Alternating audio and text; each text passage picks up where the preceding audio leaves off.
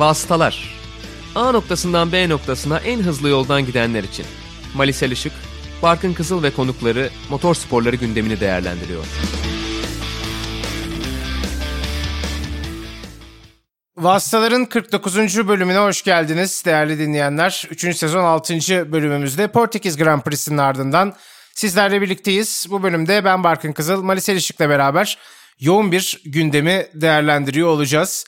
Elbette gündemimizin ana maddelerinden ilki de Türkiye Grand Prix'si olacak. Mali hoş geldin. Hoş bulduk ama bir dakika önce Türkiye Grand Prix'sine mi ya da Formula 1'e mi bir hoş geldin desek yine? Evet bir kez daha gerçekten de hoş geldin diyoruz elbette Formula 1'e.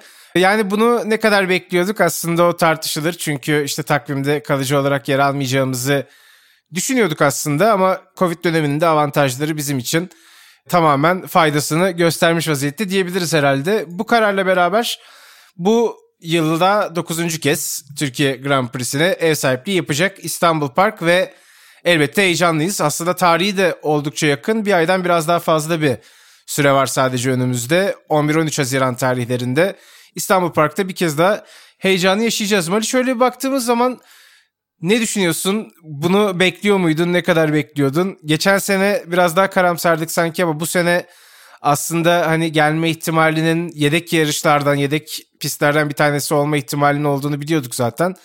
Ve biraz da beklendiği gibi mi oldu yoksa yine sürpriz mi oldu sence? Ya benim geçen seneki stratejim bu arada kesinlikle bilinçli değildi ama yok ya gelmez. Ya niye gelsin ki? Olmaz canım hiç gelmedi şimdiye kadar. Abi gelse şimdiye kadar gelirdi tarzı şeyler söyleyerek zorla ters totem yaparak getirmekti. Bu sene tam tersini yaptık çünkü geçen sene nasıl olabileceğini, hangi şartlarda olabileceğini gördükten sonra biraz daha şey farklı oldu yani. Hani yedek yarışlar gerçekten ön plana çıktı. E tabi Türkiye Grand Prix'si sezonun en flash yarışlarından bir tanesiydi öyle bakıldığında ki belki de birdi ki zaten onu daha önce defalarca burada bahsettik.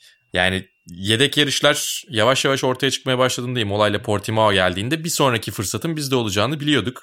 E Kanada Grand Prix'si ile ilgili şüpheler ortaya çıkmaya başladığında, belirsizlikler ortaya çıkmaya başladığında hem Kanada Grand Prix'sinin takvimdeki konumu olarak hem de tabii ki bekleme sırasında, yedek sırasında zirvede bizim olmamızla birlikte Kanada Grand Prix'si iptal olursa Grand Prix'nin bize geleceği herhalde %90 %95 belliydi. Çünkü bir önceki yarış Azerbaycan Grand Prix'si, bir sonraki yarış Fransa Grand Prix'si. Yolunuzun üstü yani tabii ki uğrarsınız. Niye uğramayacaksınız? Çok güzel bir yarış geride kalmıştı geçtiğimiz yıl. Üstüne bu sene asfalt tam anlamıyla oturmuş olacak. Takvimin belki de en iyi zemini bizde olacak. Yaz sıcağında bu sefer yanal kuvvetlerin lastikler üzerindeki etkisini göreceğiz. Daha farklı bir zorlayıcılık olacak. Özellikle 8. virajı bu sefer gerçekten tam gaz geçmeye çalışacaklar ve büyük ihtimalle geçecek. Geçtiğimiz yıl e, yarıştan beklentilerimizi bu sefer 2021'deki yarışta göreceğiz gibi duruyor. Çok farklı bir yarış olacak tabii 2020'nin yarışına göre bakıldığında. Ama bir taraftan da aynı şekilde keyifli olacak ve buraya gelmekten her zaman çok memnunlar. Uzun zamandır gelmedikleri için özlemişlerdi ama bakalım bu sefer e, yine gidip soracağız özlediniz mi diye ama 12 ay bile geçmeden üstünden çok daha kısa sürede geliyor olsalardı yine de özlemiş olacaklardır diye düşünüyorum. E, bakalım ne olacak ya ben çok merak ediyorum ve biraz daha planlara uygun bir yarış olacak gibi biraz daha nasıl söyleyeyim beklenmedik şeylerin daha az olduğu bir Grand Prix olacak ama yine de en tahmin edilebilir yarış bile Türkiye Grand Prix'si. İstanbul Park zorlu bir pist. E, o yüzden bu sefer daha farklı zorluklar ön plana çıkacak. Ben çok merak ediyorum ve çok keyifli bir yarış olacağını düşünüyorum. Bu sefer de ya kesin gelir diye getirdik. Çağıra çağıra getirdik. E, artık seneye gelmez diye yapacağız. Onu her senede bir değiştireceğiz. Yani bir sene devlet hazırlıyor, bir sene TÜBİTAK hazırlıyor gibiydi ya sınavları. Onun gibi e, taktiği değiştirmemiz gerekiyor. Böyle böyle bir 8-10 sene devam ettirebiliriz. Yani evet her sene gelsin de bizim hani ne söyleyeceğimizin de çok da bir önemi yok aslında. Gerçekten uzun süre boyunca umarız takvimde yerimizi almaya devam ederiz. Senin de dediğin gibi aslında geçtiğimiz yılki asfalt koşullarını göz önünde bulundurduğumuz zaman ki hava da aslında yardımcı olmadı. İşte yarışın daha piste karşı değil sürücülerin birbirine karşı yarıştığı bir hale gelmesi için. Bakalım bu sene nasıl olacak? Muhtemelen bu defa yağmur olmaz diye düşünüyorum. Belki de olur ama hani daha düşük bir ihtimal. Daha iyi şartlar pilotların biraz daha belki doğrudan hani aracı yolda tutmaktan ziyade yarışa kanalize olabileceği bir ortamda daha da belki farklı, belki de daha keyifli bir yarışta olabilir ki geçen sene de hiç keyifsiz değildi gerçekten. Zaten Formula 1 severlerin oylarıyla da en iyi yarışı seçilmişti sezonun. E, yani bu noktada şöyle de bir şey var Mali aslında. Sadece takımların ve sürücülerin çok sevdiği ya da heyecan duyduğu bir pist değil burası. Yani dünya çapındaki bütün Formula 1 severlerin merakla beklediği, takvimde görmek istediği yerlerden bir tanesi.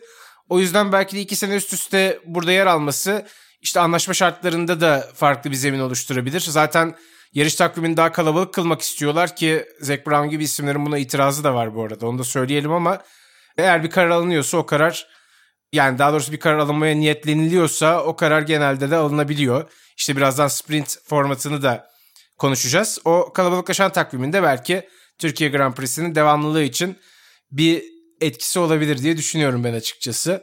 Bu arada Zac Brown'da söylediğin şey yani Zac Brown'un takvimin kalabalıklaşmasına işte 25 yarışa gitmek istiyor ya şimdi Liberty. 25 yarışa gitmeyelim ama bazı yarışlar kendi içerisinde dönsün. Dönüşümlü olsun bazı yarışlar diyor. Bazı Grand Prix'ler diyor. Bu bize yarayabilecek bir şey aslında Zac Brown'un söylediği. 25 yarış gerçekten çok fazla. Çünkü her sene 25 yarış yapmak yani sadece tamam televizyon gelirleri olarak güzel ama diğer her şey için herhalde kötü ya. O yüzden yani şu anki bu sene 23 yarışın tamamını yapsalar dahi birazcık fazla olacak gibi duruyor. 20-21 yarışa bu işi döndürüp bazı yarışlarında birkaç senede bir dönüşümlü olarak yapılması bence Türkiye Grand Prix'sini potaya uzun vadeli de sokabilir. O yüzden ben Zac Brown'un açıklamalarını biraz gülümseyerek dinledim. Hoşuma gitti. Biraz bize doğru çalışmış aslında. Yani onun söylediği şeyi dinlerlerse biraz İstanbul Park'ın Türkiye Grand Prix'sinin takvimde daha uzun süreler görülme şansı artıyor gibi bence. Yani umuyorum ki zaten şöyle olur. Önce geçici yarışların arasına gireriz. Sonra kalıcı yarışların arasına gireriz. Geçici yarışlar takip ettiğimiz başka Grand Prix'ler olur. Çünkü yani hem bu pist burayı hak ediyor. Takvimde yer almayı hak ediyor. Hem e, yani gerçekten de bence Türk Formula 1 izleyicileri de eğer pandemi olmasaydı orayı tamamen dolduracaklardı. Yani ben buna eminim. Bence de. Dolayısıyla bu kadar da ilgi varken neden olmasın? Kesinlikle olması gerektiğini düşünüyoruz elbette. Lewis Hamilton'ın tabii 100. galibiyetini Türkiye'de alma ihtimali var. Geçtiğimiz yılda onun için şampiyonluk için dönüm noktası bir lokasyon olmuştuk. Aynı zamanda da Felipe Massa'nın 3 yarış galibiyeti rekoruyla eşitlenme durumu söz konusu Lewis Hamilton eğer Türkiye'de kazanırsa. Ama zaten Türkiye Grand Prix ile ilgili yarış öncesinde de mutlaka bir başka programımız olacaktır. Bir vasıtalar bölümümüz olacaktır. Orada daha da detaylı konuşuruz diyeyim ve Türkiye Grand Prix ile ilgili ekleyeceğin başka bir şey yoksa sprint yarışına doğru geçelim. Heyecanla bekliyoruz. Bu sene artık herhalde aynı güzellikte belki senin de söylediğin gibi tarihi bir yarış olur yine 100. yarış galibiyetiyle belki. Gerçi öyle olursa sezonda çok kopmuş olacak. Orada da biraz ikilemdeyim ama ya olursa böyle güzel olacak. En azından Netflix'te 2 dakika falan görünür herhalde o zaman Türkiye Grand Prix'si. Evet yani editoryal kararları kendilerine bırakıyoruz. Eğer bu şekilde karar vermeye devam ederlerse de önümüzdeki sezon Drive to Survive bölümü yapmayız biz de yani bu şekilde. Yani çok umurlarında da olmayacaktır en azından ama biz beklentimizi ona göre düşürürüz. Peki o zaman geçelim sprint yarışı formatına. Hafta sonunda bir değişiklik gelmesi öngörülüyor. Daha doğrusu kesinleşmiş vaziyette kararı kılındı.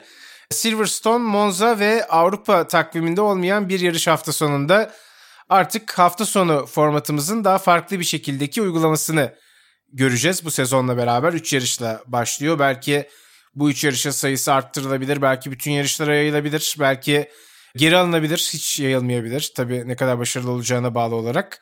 Birçok da tartışmayı beraberinde getirdi. Sprint yarış formatı ya da sıralama yarışı formatı da diyebiliriz belki. Öncelikle cuma günü antrenman seansı duruyor aslında. Ama sonrasında sıralama yarışı için bir sıralama seansı var. Q1, Q2, Q3 olduğu gibi devam ediyor. Sonrasında cumartesi günü yine bir başka antrenman ve ardından 100 kilometrelik yarış. O yarışın sonucuna göre de Grand Prix'nin gridi belirleniyor. Bu noktada da tabii konuşacağız zaten ama bilmiyorum bence bir enteresan durumlar söz konusu olabilir. Çünkü yarış içinde kazalar olursa eğer o zaman işte grid hmm. bazı taklalar atabilir. Favoriler gerilerde olabilir. Zaten birazdan bahsederiz. Şöyle bir formatı hatırlatmaya devam edeyim. Pazar günü de Grand Prix var. Yani bu formata şöyle bir baktığın zaman senin için nasıl gözüküyor? İlk izlenimin neler? Çok memnun değilsin gibi hissediyorum. Ama hani artıları eksileri nasıl olur? Biraz da enine boyuna konuşalım beraber.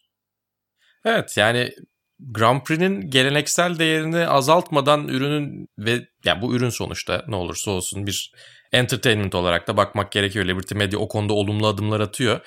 Ee, ama bir taraftan Grand Prix'nin yani pazar günkü yarışın değerini azaltabilecek birkaç şey var gibi duruyor. Onlardan bir tanesi bir başka yarış olması. Tamalı Bayram Formula 1'de en azından hafta sonunda yani bir yarış sonu olarak, seans sonu olarak değil ama yarış sonu olarak bir kere sallanması ve bir yarış galibi olması gerektiğini düşünüyorum ben. Sıralama yarışı alt serilerde veya farklı yarış serilerindeki formatlarda işe yarayabilen veya işte sprint yarışı olarak da illa sıralamayı belirlemek zorunda değil ama bir hafta sonunda birden fazla yarış olması işleyen bir format ama Formula 1 koruması gereken miraslardan bir tanesini biraz daha hafta sonunu heyecanlandırmak adına geri planda bırakıyor mu? Bence düşünülmesi gereken şeylerden bir tanesi bu. Bir olumlu taraf söyleyelim bir de. Bunu deniyor olmaları bir 2-3 yarışta bakalım olmazsa hiç denemeyiz diyor olmaları çok iyi bir yaklaşım. Böyle şeyleri deneyebilmek önemli tabii ki. Bunu 2022'de getiriyoruz ve bütün yarışlarda uygulayacağız deyip 3 yarış sonra ya bu kötüymüş demektense bu sene birazcık deniyorlar. Ki bence böyle bir değişikliğin peşindeyseniz, böyle bir değişikliğin nasıl bir etki yaratacağını görmek istiyorsanız 3 e, yarışta deneme yapıyor olmak fena değil ama yine de şampiyonluğu, şampiyonayı değiştirebilecek bir şey olabilir. O açıdan da ilginç olur. Yani puan verilici olacak tabii ki ilk 3 sıradaki pilotlar takımlar ve pilotlar şampiyonasına puan alacaklar. Gördük zaten birazdan konuşacağız. Portimao'da bir puanın bile peşine düşüldüğü oldu yarışın son bölümünde en hızlı turda. O yüzden ilginç olacak diye düşünüyorum. Olumsuz taraflarından bir tanesi yine hafta sonunun heyecanlı anlarından bir tanesi aslında. Çünkü ki hatırlayacaksın daha önce 2016'nın ilk yarışında e, saçma sapan bir sıralama formatı getirmeye çalışmışlar. Sonrasında tarihin derinliklerine gömülmüştü. Yani işleyen bir şey ve asla bozulmaması gereken bir şey Q1, Q2, Q3 formatı. E, Cuma günü yapılıyor ve insanlar işinde gücünde olacaklar. Cuma günü nasıl izleyecekler onu? Hafta sonunun heyecanlı anlarından bir tanesini kaçırmış olacaklar biraz. Çünkü Cuma antrenmanlarının aksiyonu bir tık daha azdır sonuçta. Daha farklı bir amacı var. Şunu da söyleyeyim Ali, senin az önce verdiğin örnekle en çok kıyaslanıyor. Yani başarısız sıralama formatının getirilmesiyle çok fazla kıyaslanıyor bu durum. Onu da söylemek lazım. Daha önce çünkü hani kötü bir örnek olunca... O kadar kötü önümüzde... değil bence ama ya.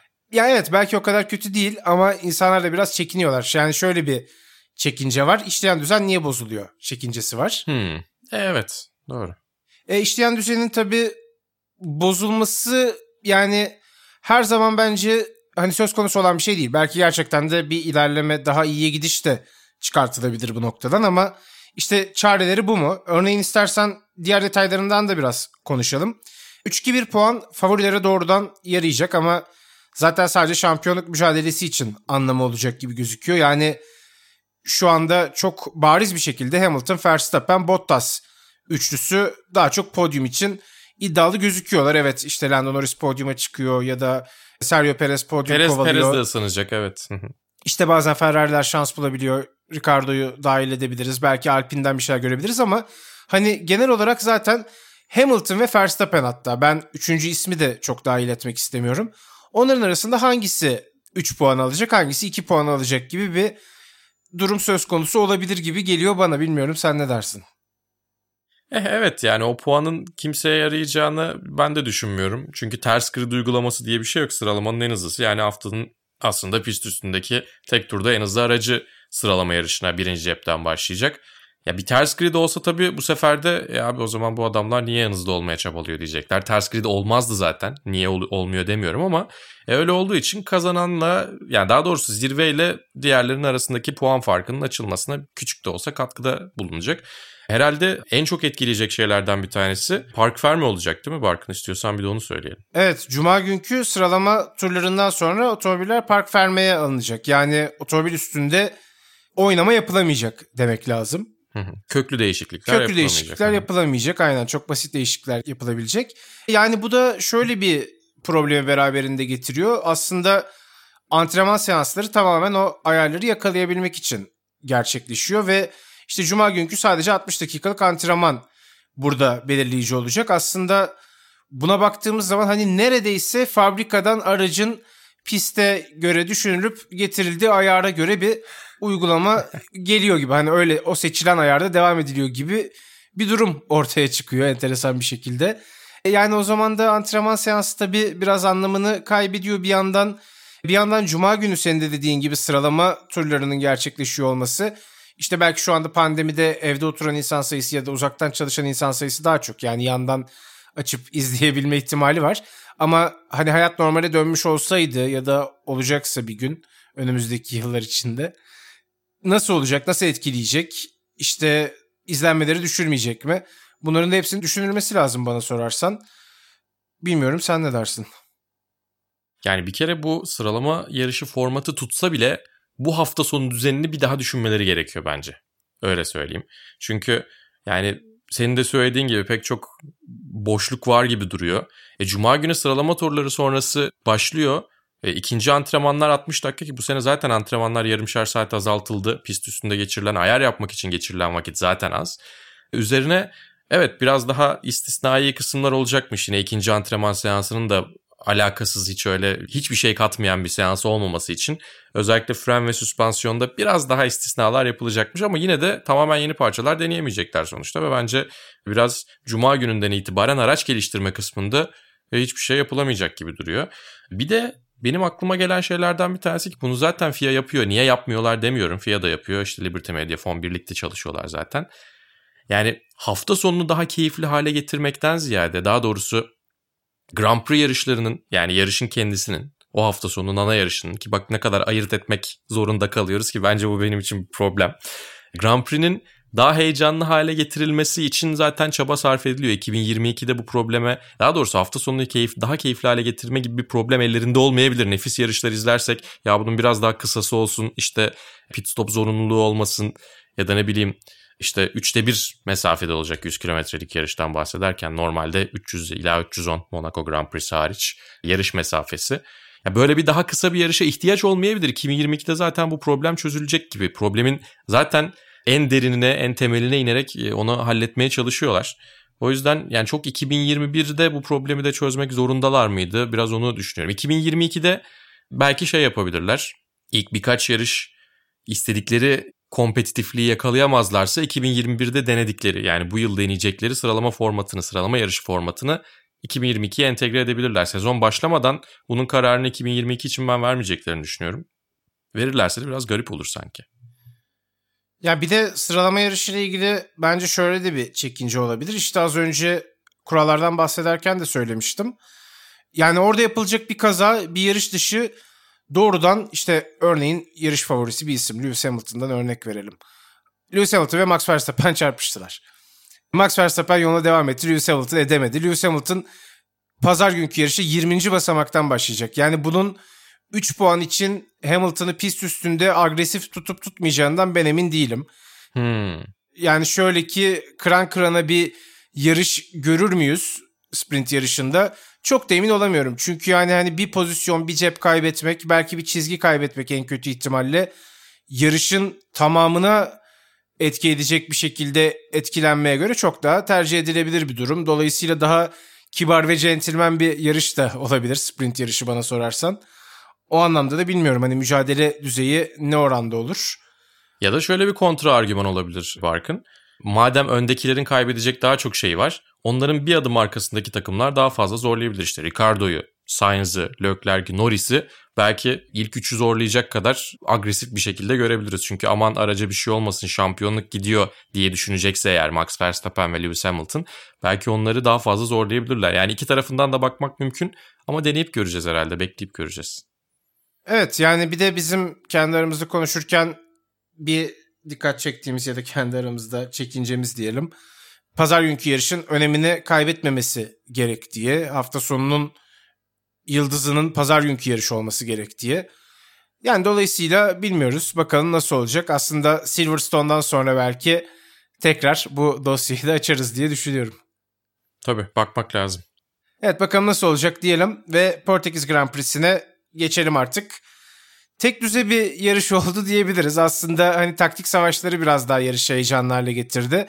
Pist üstü mücadelelerden ziyade işte lastik tercihleriyle, lastiklerle gidilen mesafe tercihleriyle, son bölümdeki en hızlı tur savaşlarıyla nispeten daha fazla öne çıkan bir yarış oldu. Pist üstünde çok da kıran kırana bir yarış seyretmedik. Evet yakın takipler vardı özellikle Hamilton, Verstappen, Bottas üçlüsü arasında.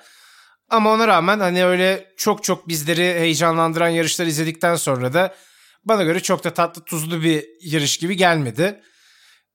Startta Carlos Sainz'ın iyi başlangıcı vardı. Sonrasında hemen Raikkonen'in kazası geldi zaten.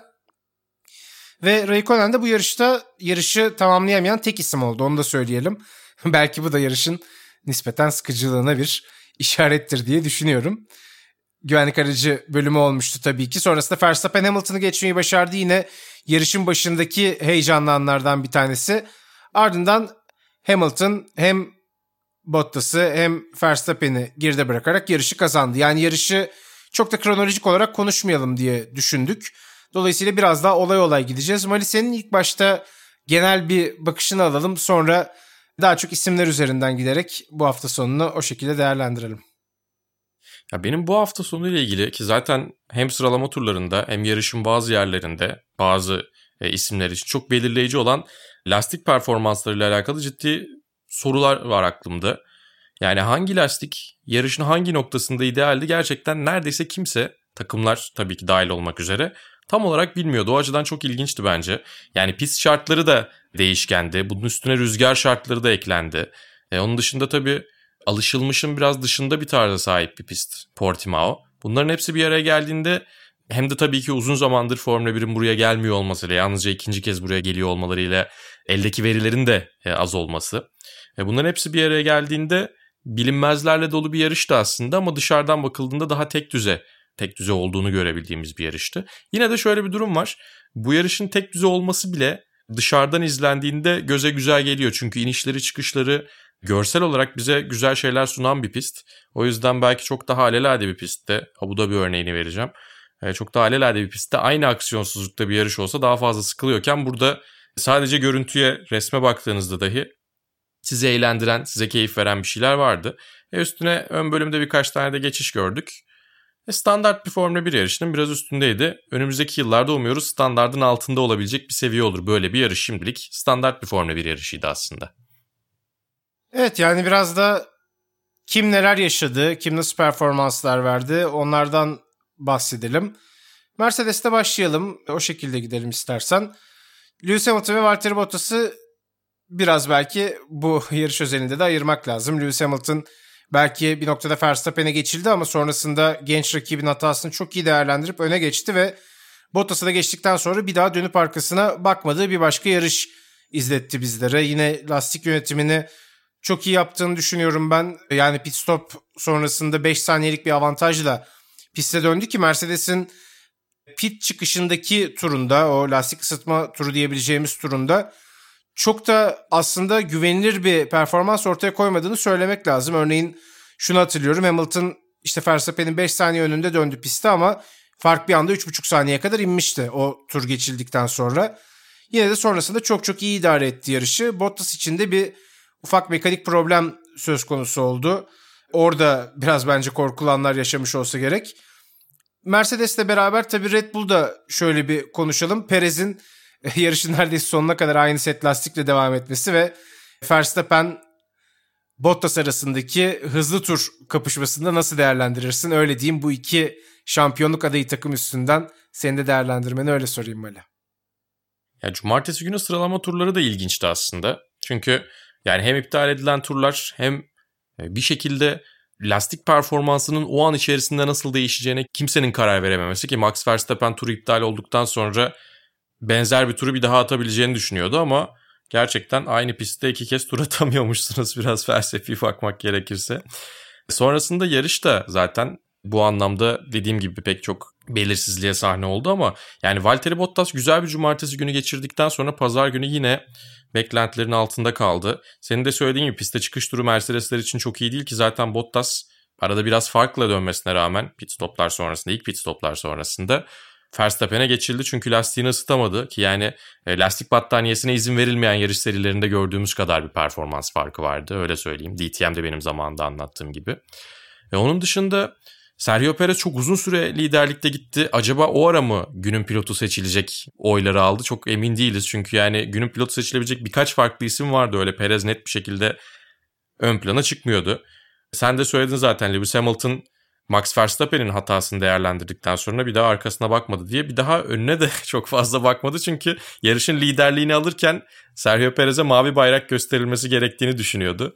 O kadar alışmış ki diğer Red Bull'un arkalarda olmasına herhalde bir tur geridedir diye düşündü. O da bence çok şey anlatıyor bize. Onun dışında Verstappen'le Hamilton'ın bir yine pist üstü mücadelesini gördük iki kez en azından yan yana geldiler. Ki zaten ilk virajda dışarıdan ataklar bence yarışın e, en keyifli anlarıydı ön bölüm mücadelesi için. O yüzden yani güzel ataklar veya güzel mücadeleler ön tarafta vardı ama sadece sayıca azdı. Ya bu arada ilk viraj dışında da çok fazla aksiyon görmedik. Onu da söylemek lazım. Bu yıl iki DRS alanı olmasına rağmen daha çok yine start finish düzlüğü ve ardından gelen ilk viraj ataklara ev sahipliği yapan nokta oldu bütün yarış boyunca. Zaten geçişlerinde herhalde %90 civarında bir kısmını orada görmüş olabiliriz. Doğru. Bu şekilde aslında hemen Ferrari ve McLaren'la devam edelim dilersen. E, Lando Norris'in çok iyi performansı vardı bence hafta sonu boyunca. İşte büyük dörtlü diyebileceğimiz Red Bull Mercedes ikilisinin ardında sürekli olarak kaldı Lando Norris. Öte yandan Ricardo da hiç fena bir iş çıkartmadı ve yavaş yavaş sıraları tırmanarak puan potasına kendisini soktu. Bu yarıştan da puan çıkartan isimlerden bir tanesiydi. Öte yandan Ferrari'de Carlos Sainz'ın iyi geçen cumartesi günü ardından çok çok iyi geçen bir yarış başlangıcı ki Perez'in önüne geçmeyi başarmıştı işte yarışın startında. Fakat sonrasında yavaş yavaş belki orta hamur lastiklerin de çok kendisine verim sağlamamasından ötürü gelen sıra kayıpları ve puan barajının dışına düşmesi durumu söz konusu. Tabii bir de Leclerc'in de aslında istikrarlı performansları herhalde devam ediyor demek lazım. Evet yani Lando Norris'i bence günün pilotu olarak seçebilirdik eğer Lewis Hamilton'ı seçmeyeceksek. Ki bence Hamilton olabilirdi. Çünkü yani çok sıkıcı bir yarış galibiyeti elde etmediğine göre bence olabilirdi. Lando Norris'i ben günün pilotu oyunu verirdim açıkçası. Veya Fernando Alonso da olabilirdi. Birazdan oraya zaten geleceğiz. E, Danny Ricciardo iyi bir yarış çıkardı ama iyi bir yarış çıkarmasının sebebi çok geriden başlıyor olmasıydı. Sıralama turlarında istediğini alamadığı için çok fazla geçiş yaptı. Biraz yukarılara tırmandı. Normalde o kadar yukarıya tırmanacak bir pozisyonda olmaması. Yarışa oradan başlamaması gerekiyordu açıkçası.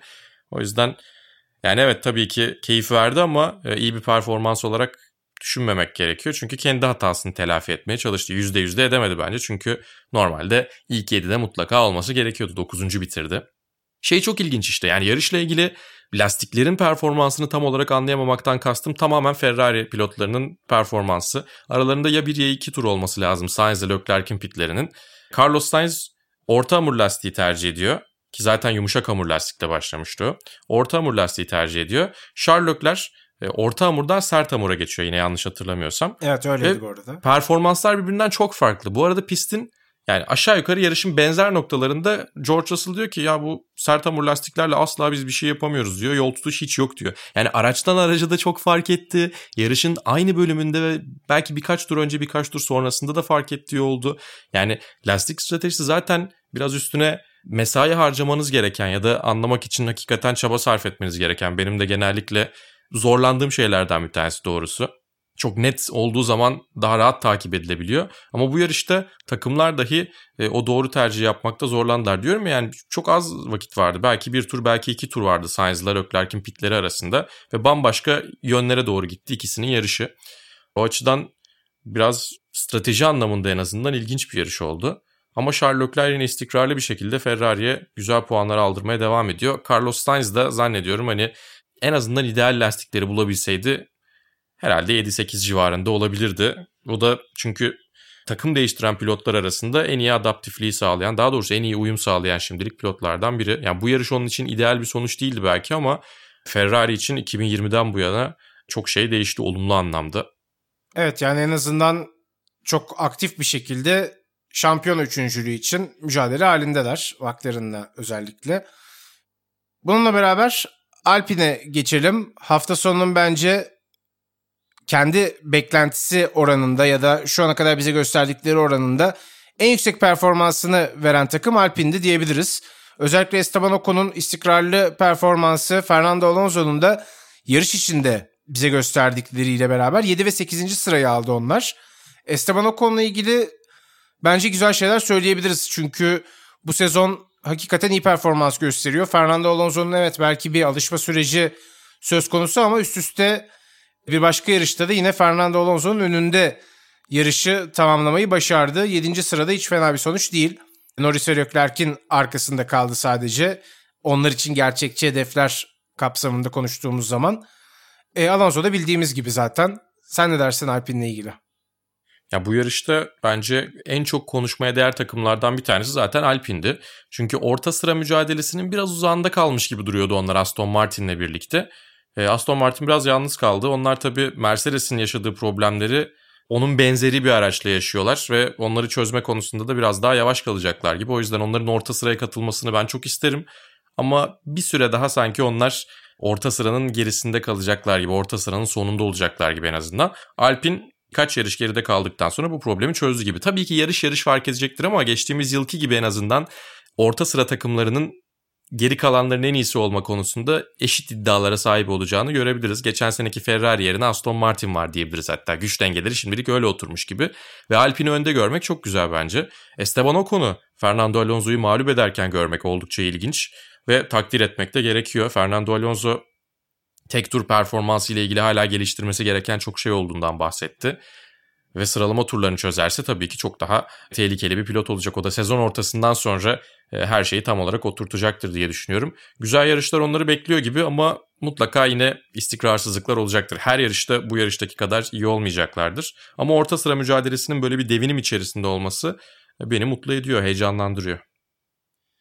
Onların da senin dediğin gibi en büyük rakipleri Alfa Tauri, Alfa Romeo ve Aston Martin olacak. E, bu takımları da hemen değerlendirelim elbette. Pierre Gasly aslında yine bence standart bir hafta sonu geçirdi. 10. sıra yine puan çıkartmayı başardı. Gerçekten çok iyi işler ortaya koyduğunu düşünüyorum. Ben özellikle hani Sunoda'nın ilk yarışta bize gösterdiği çok iyi başlangıcın ardından bu bölümde biraz daha hani eleştirmek de istemiyorum tabii ki çok çok yeni sonuçta her şey onun için. Ama biraz daha Gasly'nin arkasında gözüktüğünü biliyoruz. Dolayısıyla belki Alfa Tauri aracının gerçek performansını çok da rahat bir şekilde değerlendirmek mümkün değil. İşte Gazi üzerinden okursak puan potasında evet oluyorlar ama Sonoda özelinde bakarsak işte Aston Martin'lerin arkasına da düşebildiklerini görüyoruz. Bu takımla ilgili yorum yapmak bence zor ama ne olursa olsun Pierre Gasly'nin bana sorarsan bu araçtan %100'ünü aldığını her zaman ben düşünüyorum. Bilmiyorum sen ne dersin? Evet yani önemli puanlar almaları gereken ve fırsat nereden gelirse onu değerlendirmeleri gereken zamanlarda Yuki Tsunoda bu sezon ön plana çıkmayacak. Çünkü senin de söylediğin gibi çaylak pilot alışma süreci olacak. Ama güvenebilecekleri biraz daha sırtlarını yaslayabilecekleri pilot olarak Pierre Gasly var. E, ama tabii önümüzdeki yıl Alfa Tauri'de kalacak mı, başka yerlere göz kırpacak mı bunların hepsini düşünmek gerekiyor sezon sonuna doğru böyle pilot piyasası hareketlendikten sonra. Ama şu an Alfa Tauri'nin tam olarak ihtiyacı olan isim Pierre Gasly. Hatta tam olarak ihtiyacı olan ikili bile diyebiliriz. Çünkü Yuki Tsunoda da bir dinamizm getiriyor neticede. Ve öğrendikten sonra biraz istikrarlı olabilmeyi gördükten sonra o da iyi işler yapacaktır. Onlar için bence işler yolunda. Alfa Romeo için de bence işler yolunda bu arada. İşte bu Giovinazzi... yarış özelinde değil tabii ama. Evet ama bu yarışta da Giovinazzi 12. sırayı aldı. Bu çok kabul edilebilir bir pozisyon Alfa Romeo için. Çünkü hani onları hmm. Haas'lar ve Williams'larla beraber mi değerlendirmek lazım gibi bir noktaya doğru ilerlemişlerdi geçtiğimiz yıl. E bence bu yıl oradan kurtuldular. Bence bu yıl oradan artık bir üst seviyeye hatta Williams için de belki aynısını söyleyebiliriz. Haas'ı biraz yalnız bile bırakmış olabilirler bilmiyorum. Williams biraz daha arada gözüküyor ama Alfa Romeo en azından bence arada sırada puan çıkartabilecek ve şampiyonayı kesinlikle işte son iki basamakta tamamlamayacak bir takım görüntüsü veriyor bana. Yani Raikkonen'i zaten değerlendiremiyoruz. O yüzden sana pas atmadan önce Aston Martin'lerden de bahsedeyim. Şöyle bir genel toparlama yaparsın istersen. Vettel 13, Stroll 14 oldu. İkili çok yakın bir yarış performansı ortaya koydular. Ama ne olursa olsun Aston Martin'in geçtiğimiz yılki Racing Point'i düşünürsek çok ciddi anlamda geriye gittiğini de söylemek lazım ve artık hani yarışlarda ilerledikçe bu durumun gerçekten böyle olduğunu herhalde anlayabiliyoruz. Evet yani sen bisiklet spikeri olarak beni düzeltirsin. Bisiklet dünyasından bir örnek verebiliriz gibi duruyor. Ya kaçış grubu önde gidiyor açıkçası. Etabı da almaya doğru gidiyorlar zaten. Mercedes ve Red Bull'dan bahsediyorum. Ana grupta da ufak ufak denemeler yapan işte McLaren var. Kaçış grubuna yetişir miyim diye arada gidiyorlar sonra tekrar yakalanıyorlar falan. Ama çok net bir grup etto var. O da Haas ve Williams olsa gerek. Evet. Ee, oradan ana gruba katılmayı başaranlardan aslında Alfa Romeo. Bu sefer Aston Martin biraz gerilere düştü. Yani ana grubun önünde değil en azından. Geçtiğimiz yıl mesela gerçekten ana grubun önünü çekiyorlardı onlar. Böyle arada temposunu belirliyorlardı hakikaten. Çok sürpriz bir şekilde. E, o yüzden biraz öyle bir sıralama oldu diyebiliriz belki. Ya Haas çok kötü. Yani gerçekten çok kötü. Mick Schumacher'ın e, iyi bir performansı vardı tabii ki. Nick Latifi ile mücadele etti onu geçti. Evet Mazepin'in onun arkasında çok ciddi anlamda arkasında kalması. Ekstra bir pit stopla da beraber. Yaklaşık bir dakika arkasında kalması kötü. Ama yani Haas gerçekten çok kötü bir takım. Biz de durup dururken Mazepin'e kafayı takmış gibi her fırsatta eleştirmeyelim ama bu hafta da pek çok hataları oldu hem sıralama turunda hem yarışta. Sıralama turunda Latifi ile yarışta Sergio Perez'le pist üstü problemler yaşadı ki zaten ceza da aldı onunla alakalı.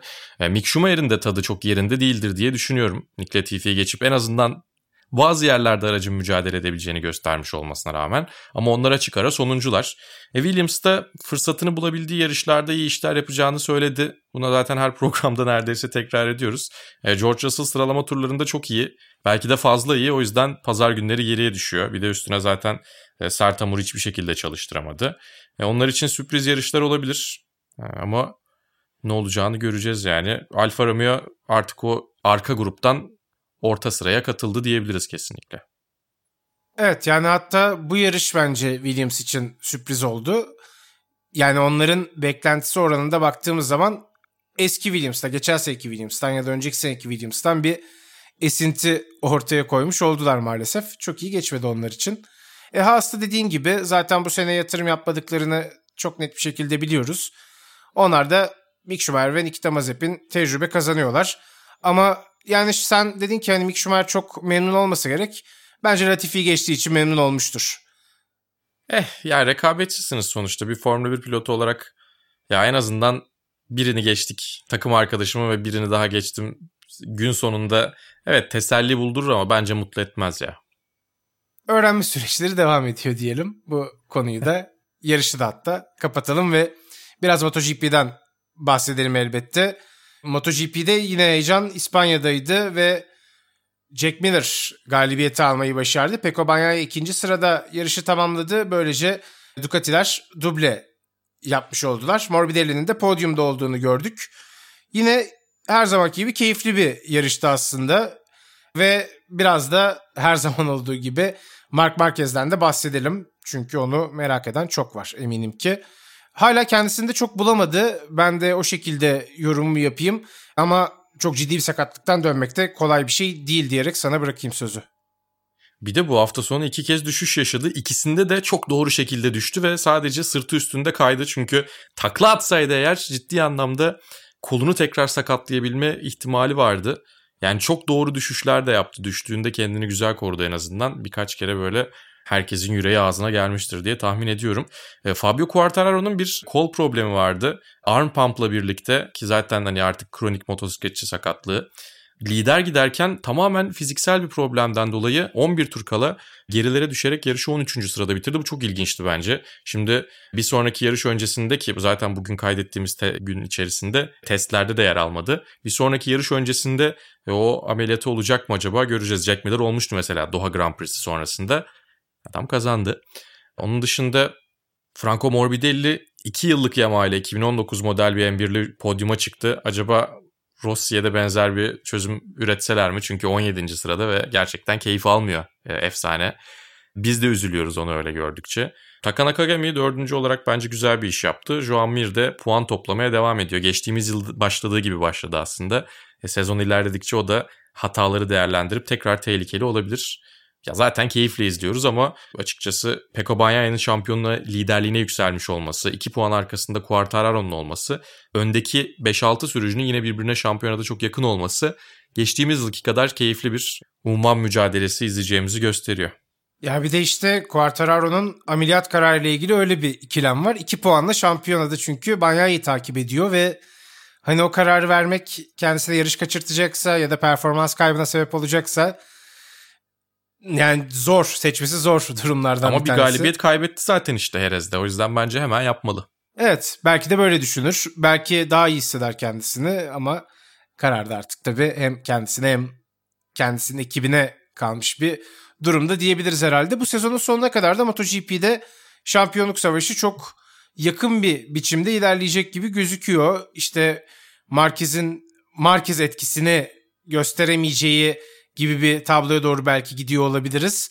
E, öyle olması da her zaman daha heyecanlı bir hale getiriyor gibi duruyor en azından geçtiğimiz yıldan aldığımız örneğe göre ki belki Marquez de yine bu denklemlere dahil olabilir. Hala sezon çok uzun sonuçta. Onun da arkadan gelerek puan farkını kapatmaya doğru mücadele verdiğini de izleyebiliriz. Bakalım neler olacak diyelim. Moto 3'te Deniz Öncü'nün 10. cepte başladığı yarışta çok iyi performansı vardı. Zaten yarışı da sen anlattın Mali. Müthiş müthiş. Müthişti. Bence potansiyelini en ciddi biçimde ortaya koyduğu yarışlardan bir tanesiydi kariyerindeki. Maalesef sonrasında bir hata son virajda geride kaldı. Hatta Masya ve Binder de bundan etkilendiler. Ama herhalde yarışın en hızlısı da Denizli diyebiliriz. O hatayı Kesinlikle yapmasaydı. diyebiliriz. Yani şöyle söylemek lazım. Ya Deniz gerçekten hepimizi çok heyecanlandırdı zaten. Beni de çok heyecanlandırdı anlatırken ama yani yarışın son bölümünde galibiyet potası içerisinde olmak veya yarışın belli bir bölümünde önde gitmek değil. 10. sırada başladı. Çok güzel bir şekilde liderliğe yükseldi. Ardından yarışı kontrol etti ki arkasında gerçekten çok iyi isimler vardı. Acosta zaten son dönemlerin en acayip kariyer başlangıçlarından birini yaptı. E Masia'ya sene başından beri MotoGP sürücülerine basın toplantısında sorulduğunda Moto3 kim kazanır diye sorulduğunda Masia çok iyi diyorlardı. Bu isimlerin önünde aman vermedi resmen. Yani atak yapıldığında hemen karşı atağını yaptı. Hiçbir şekilde fırsat vermedi ve bu gerçekten şampiyon bir sürücünün ortaya koyduğu sürüş. Evet son virajda belki üçüncülüğe razı olabilirdi. Belki podyumda yer alsa daha iyi olabilir gibi düşünebilirdik. Takım da bazen pit tabelasından ona sakin olması gerektiğini söyledi. Ama ne olursa olsun e, alelade bir şekilde gidip 10. 12. gidip puan toplamaktansa böyle bir yarış çok daha fazla gururlandıracaktır diye tahmin ediyorum. Yani Deniz'in zaten kumaşını Moto3'ü izleyenler biliyorlar. Onun öncesinde de izleyenler biliyorlar aynı zamanda. Red Bull Rookies Cup'tan biliyorlar. Asya Yetenek Kupası'ndan biliyorlar. Bilen zaten biliyor ama dünyaya gösteriyor olması açısından da bence çok güzel. Ya zaten müthiş bir İki tekerde de dört tekerde de harika bir nesil var. Yetişiyor. Yetişmeye devam ediyor. Dört bir koldan başarılar geliyor. Deniz de MotoGP'deki temsilcisi. Umuyoruz ilerleyen zamanlarda Can'da Deniz'de ya Superbike Dünya Şampiyonası'nda ya da MotoGP Dünya Şampiyonası'nda kendilerine güzel bir yer bulacaklar. Çünkü hem o yeteneğe sahipler e, hem de önlere geldikleri zaman çok acayip şeyler yapıyorlar. Yani Deniz'in bu yarıştaki performansı, geçtiğimiz yıl Avusturya'nın ilk yarışındaki performansı, Can'ın zaten hala tarihin en acayip yarışlı galibiyetlerinden bir tanesi olan Valencia zaferi. Bunların hepsi bir araya geldiği zaman bu çocuklarda çok özel şeyler olduğunu görüyorsunuz ve hakikaten gururlanıyorsunuz. Ve Türk motorsporlarının da böyle bir yere gelmiş olması ve diyorum ya çok spesifik yerlerden değil çok e, yoğun bir şekilde ve kalabalık bir şekilde farklı branşlarda farklı disiplinlerde böyle bir başarıya geliniyor olması da beni çok heyecanlandırıyor. Her fırsatta söylüyorum zaten. Ya Deniz bence zaten hiç bu yarışla alakalı üzüntü duymamalı. Çünkü Pedro Acosta da onu yarışın kazananı tebrik etti. Sonrasındaki röportajda Deniz benden hızlıydı dedi. Yani galibiyeti aslında hak eden isimlerden en çok hak eden isim Deniz'di. Ama daha iyi yarışlar gelecek. Yani bu yarış çok iyi bir yarıştı ama çok daha iyi yarışlar gelmeye devam edecek. Podyumlar, galibiyetler gelmeye devam edecek. E öyle olduğu için de biz de keyifle izlemeye ve anlatmaya devam edeceğiz. O zaman son bir başlığımızda Dünya Dayanıklılık Şampiyonası başladı. Spa pistinde 6 saatlik mücadeleyle sezon açtık. Bu sezonun önemi şu hiper otomobiller ilk kez Dünya Dayanıklılık Şampiyonası gridinde boy göstermeye başladı ki o da tartışmalı bir konu. Süremizin sonuna gelmesek belki konuşurduk. Belki işte hani Le sonrasında biraz bahsederiz. Ne olursa olsun Toyota yine kazanmayı başardı hiper otomobil döneminin. ilk galibiyetini aldılar ve tanıdık bir marka Alpine iki Toyota aracının arasına girerek onlar da podyumda ikinci basamağın sahibi oldu diyelim. bu şekilde de bir yarışımız vardı. Yani Dünya Dayanıklık Şampiyonası'nın muhteşem değişimi açıkçası ben yeni kurallarla ilgili çok değişen bir şey görmüyorum. Tabii ki markalar geldikçe biraz daha keyifli hale gelecek orası da. Geçtiğimiz yıldan bu yana hiçbir şey neredeyse değişmemiş olması da bu süreci biraz daha geciktirseler daha mı iyiydi diye düşündürüyor. Evet ama adımlar atılıyor. Yeni markaların dahil olmasını bekliyoruz. İşte seriler arasında bir etkileşim olması söz konusu olacak. Sonrasında hidrojen teknolojisi ile ilgili gelişmeler söz konusu olacak. Bakalım daha neler neler olacak diyelim. Dünya Dayanıklık Şampiyonası'nda da o şekilde de değinmiş olarak programımızı, bölümümüzü yavaş yavaş kapatalım. Vasıtaların 49. bölümünde ben Barkın Kızıl, Malis Erişik'le beraber sizlerle birlikteydik. Önümüzdeki hafta İspanya Grand Prix'sinin Barcelona yarışının ardından tekrar görüşmek dileğiyle. Hoşçakalın. Hoşçakalın.